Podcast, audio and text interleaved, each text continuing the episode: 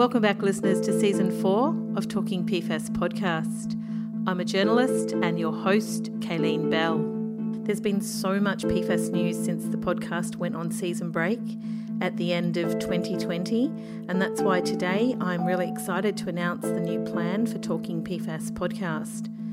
To allow me to interview more guests and to bring you more PFAS news from Australia and the rest of the world, I'm going to be bringing you shorter PFAS news episodes, about 10 to 12 minutes long every fortnight. These will be published on a Monday. I'm really excited about this change and I hope that you are too. These episodes will be called Talking PFAS News, and I will be looking back through 2020 and 2021 for PFAS news and sharing this with you. But don't worry, listeners, for those of you who enjoy and perhaps prefer the longer, more detailed interview style chat, you will still get to hear one of these about every six weeks. These episodes will be called Talking PFAS Features, with the name of my featured guest and their city and country. I'd really like to hear what you think about this change, so please feel free to email me at talkingpfas at gmail.com, also with your news. Lastly, as it has been a while since I brought you a new episode, today's Talking PFAS news will be a slightly longer bonus size and it will feature some news that I was given permission to play from Radio Sweden Weekly. Thank you to David Russell and his team for allowing me to play that short piece of audio in today's news episode. Before we go into today's episode of Talking PFAS News, I just want to do a quick recap of some of the guests that we had in season three. First, we have episode 18 was an interview with Professor Chris Higgins from the Department of Civil and Environmental Engineering in Colorado's School of Mines in the US. This interview took place in Brisbane on the 3rd of March 2020. So, the third dimension of complexity, in my view, is the exposure dimension. So, most of the time, we're focused on drinking water exposures because that's what's in the news, that's what people hear about. It's in my water, it's in my blood. That is entirely true. If it's in your water, it can get into your blood, uh, depending on the, the individual compound. But it's not all about water exposure. We can also be exposed to these compounds through the fish we eat, through the milk we drink, or the eggs we eat. In some cases, through the lettuce we eat. Uh, some of the compounds that accumulate in your fish don't accumulate in your lettuce, but the compounds that accumulate in your lettuce don't accumulate in your fish. So you can be exposed through a wide variety of foods that you might consume. So it's not just the water, but it's also we work and, and live in environments where these coatings have, have been present. And we still don't quite understand how use of these compounds in consumer products uh, necessarily translates to kind of exposure or your your fast food wrapper. How does that get into you if it's in your fast food wrapper?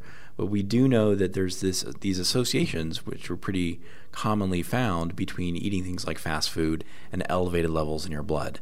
So when you think about the uh, complexity in terms of exposure it's not just your drinking water, it's not just the food, it's the materials the food come in, and there may also be additional sources of exposure that we just haven't understood yet. Then we had episode 19 with Leisa-Maree Toms from the Queensland University of Technology in Brisbane, recorded on the 17th of February 2020. Leisa has been involved in the human biomonitoring in Australia, looking at a range of contaminants in human blood, including PFAS. The strength of our work on PFAS is our human biomonitoring program and the fact that we have consistently been collecting these samples, which has enabled us to look back in time to a time before there was awareness, community or government awareness of PFAS, and we really hope that we can continue that collection, analysis, and archiving of our blood samples. So when and if there is something else of interest, of you know, interest to the community, interest to the government, that we can then use those samples and, and hopefully provide some um, worthwhile information. And then we had episode 20, Dr. Paul Bertsch, the Science Director of Land and Water, CSIRO in Brisbane. This was recorded on the 18th of February 2020, and he discusses the work that CSIRO have done on PFAS in Australia. Well, we've been mainly involved in looking at the fate transport of PFAS contaminants in the environment. And, and really, what we're interested in is developing models to predict the transport, developing models to predict how it's partitioned in soil, you know, how it moves in groundwater, and then how is it taken up by um, ecoreceptors. So again, we don't really work uh, in the human health uh, domain, but we do work with ecoreceptors, which would be organisms in the environment that might be impacted. Such as, could you give us an example of some of those ecoreceptors? Oh, they could be anywhere from fish uh, to microorganisms uh, to birds. So it's really looking at a whole host of ecoreceptors. Even earthworms, right? Yeah, earthworms are a big one, and so I've done a lot of work, for example, uh, in my career, looking at earthworms as a as an important ecoreceptor, mainly because they, as you know, live in the soil, but they also ingest soil. And then chickens eat the earthworms and then produce the eggs. Yeah, that's right. And and you may know that one of the major PFAS sources in food is actually eggs. Because of the protein, right? Because PFAS love proteins, correct? Yeah, that's correct. Where again, uh, traditionally the paradigm of organic contaminants was normally thinking about those organic contaminants partitioning to lipids, which would be the fat tissues. Mm. Whereas PFAS has very unique properties in that it partitions to uh, protein. My last episode was looking at secondary exposures in wastewater treatment plants, landfill leachate, biosolids that then might be mixed as a sewage sludge and go back to agriculture in compost or recycled water. There's researchers in Australia doing work now on PFAS in recycled water and the impacts of that for irrigation. So these areas don't seem to be getting much attention at the moment. Do you think they deserve more? Oh, absolutely, and I and I think um, one of the things you mentioned, the biosolid uh, pathway, is a very important one. We've seen that for a number of uh, recalcitrant contaminants that end up in through the wastewater treatment plant, partition to the solids. And in many places of the world, about 60% of biosolids are used in agricultural systems, much less here in Australia, but uh, in Europe and, and, North America, for example, about 60% of biosolids are land applied in agricultural systems. And so looking at how they might move up the food chain is quite important to defining human exposure. And next we have episode 21, Professor Ian Cousins from the Department of Environmental Science in Stockholm University in Sweden. I am concerned that they are a very diverse class of substances because the definition of PFAS is very broad. So you end up capturing a lot of substances, thousands of substances, and they are very diverse in their behavior. I mean, most people know about PFOS and PFOA and the hexane sulfonate. The, these are the famous ones studied in Australia, but there are thousands of other substances, and most people don't know about these. And they are diverse, and they, they have all sorts of behavior. Some of them are toxic, and some of them, frankly, are not toxic. Some of them will accumulate in your body and some will not, but all of them are persistent. They're either stable themselves or they break down into substances which are stable in the environment and they're really stable. They redefine, you know, environmental stability kind of because we don't really know if they will break down at all because they degrade so slowly. So you know, they, they'll be the environment for we don't know how long, you know, centuries. That is a big concern in itself because if you release something into the environment which shouldn't be there, which is you know, made by us, mankind, or you know they're synthetic and they're released into the environment, they shouldn't be there, and they don't degrade, then they will accumulate. They will continually accumulate, and eventually they'll reach a, a level where they will cause an effect, what, which we might know about, or it could be an unknown effect. And then when we do discover that, there's not much we can do to actually take the contamination out of the environment again. It's there, you know, for good. Can't reverse it. So that I think is is my concern about the class. It's not really sustainable to use these kind of substances. So we have to really think about alternatives. And then we had episode 22, Juliana Gluge from Zurich, Switzerland, discussing her paper called An Overview of the Uses of PFAS. And there are many PFAS uses listed in that paper that you might find surprising. Yeah, it took me around one year. So I started last summer and I finished it this summer. Why did you and your colleagues want to write this paper? At the beginning, we had the uh, from the Federal Institute of the Environment in Switzerland. They wanted us to look into case studies to find alternatives to uh, PFAS uses. So I started to look in these alternatives, and then I realized there are so many uses which we were not aware of. So colleagues of mine suggested, can you put all these uses that you found together and so that we have a list with the users. So I started with a small list and it got longer and longer. And at the end, yeah, it took me a year to put everything together. And I think it's now an important work, but it also was a lot of work to put this all together. And how many uses did you find for PFAS? So we found over 200 uses and I identified over 1,400 chemicals that have been applied in these uses. Now to today's episode of Talking PFAS News. Now to news from Michigan. In the National Law Review article dated 28th of April 2021, written by Boston attorney John Gardella of CMBG3 Law, he details information about a PFAS paper mill settlement. I'm just going to read you a little bit from that article and then I'm going to cross to a discussion that I had with John Gardella.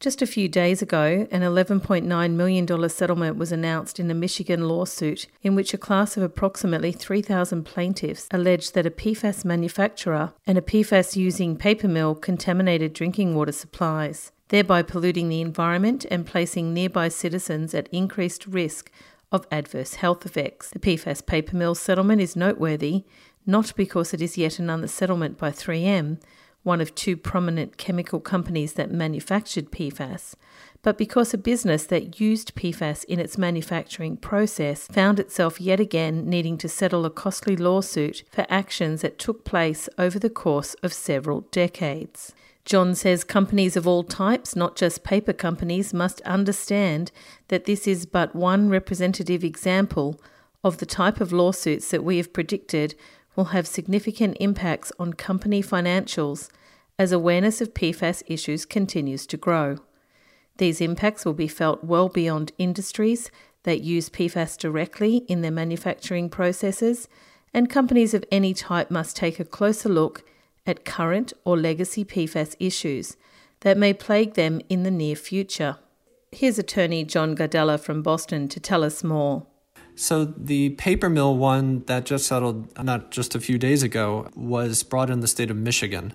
And what had happened in uh, Michigan is that there was a paper mill that had been there for almost uh, actually over 100 years.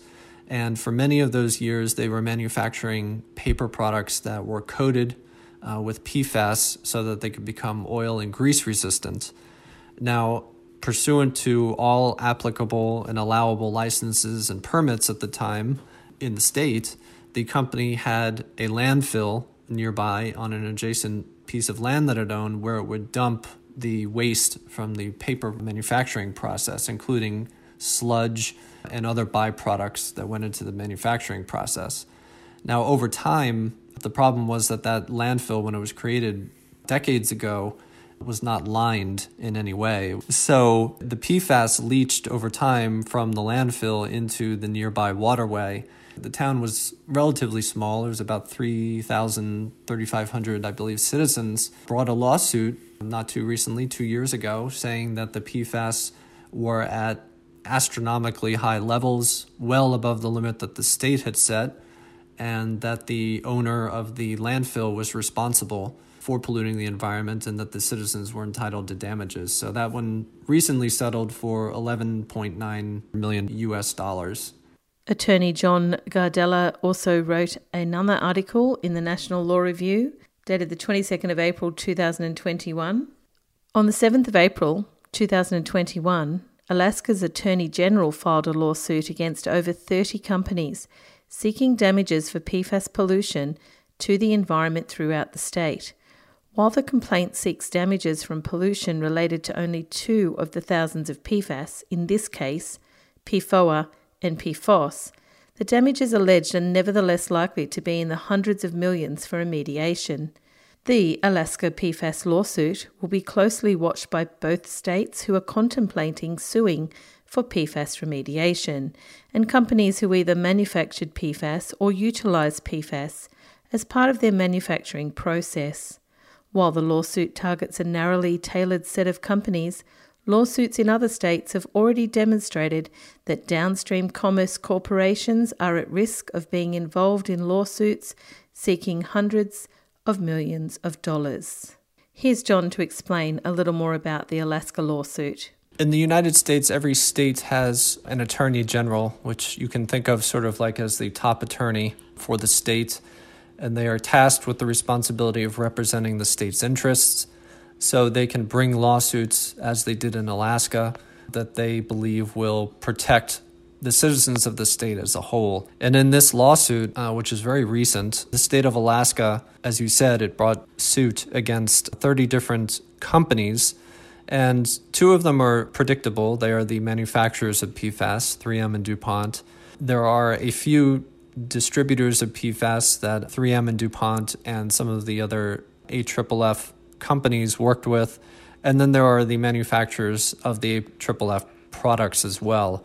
So, you know, the intent is pretty clear in terms of what Alaska is, is going for here. They're going directly towards the PFAS manufacturers themselves and the AFFF manufacturers to collect these damages. Again, going back to what you and I talked about earlier, Kayleen, that those are really the highest volume dispensers of PFAS to the environment. So the state is looking to essentially collect costs for any past procedures it may have had to take to try and remediate PFAS in drinking water, any present costs that it's currently having to pay out to remediate PFAS or address the PFAS problem, and any future costs that it predicts it will have to take in order to quote unquote clean up these states' water issue with respect to PFAS. So they didn't put, and this is typical in the US, they don't specifically seek a dollar value that they absolutely are looking for. They leave that to litigation. So I anticipate that it's going to be obviously the subject of negotiations in the months and years to come. Of note, and John says significantly, Alaska is seeking triple damages. He says in his article, significantly, Alaska seeks triple damages under its state statutes, as well as punitive damages to punish the alleged bad behaviour on the part of the corporations. While the remediation costs alone could be in the hundreds of millions, if Alaska were to prevail on either the punitive damages or triple damages claim, the cost to resolve the matter for the defendants could top $1 billion. John explains.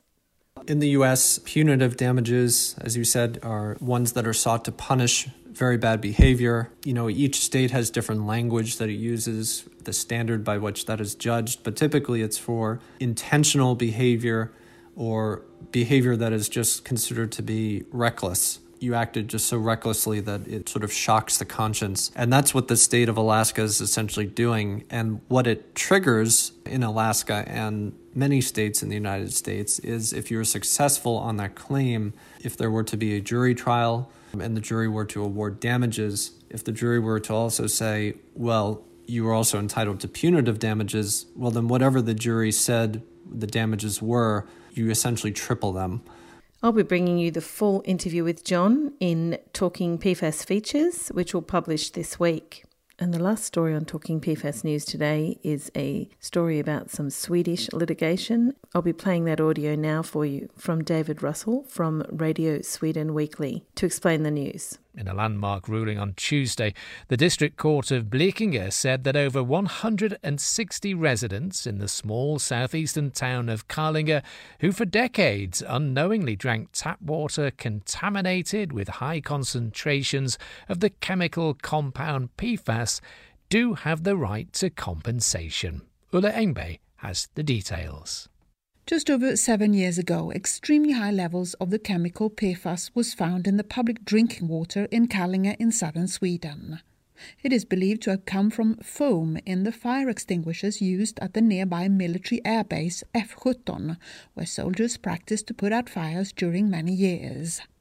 The chemicals got into the groundwater and the water source for households in Kallinge. The scandal came to light in 2013 and the waterworks were closed.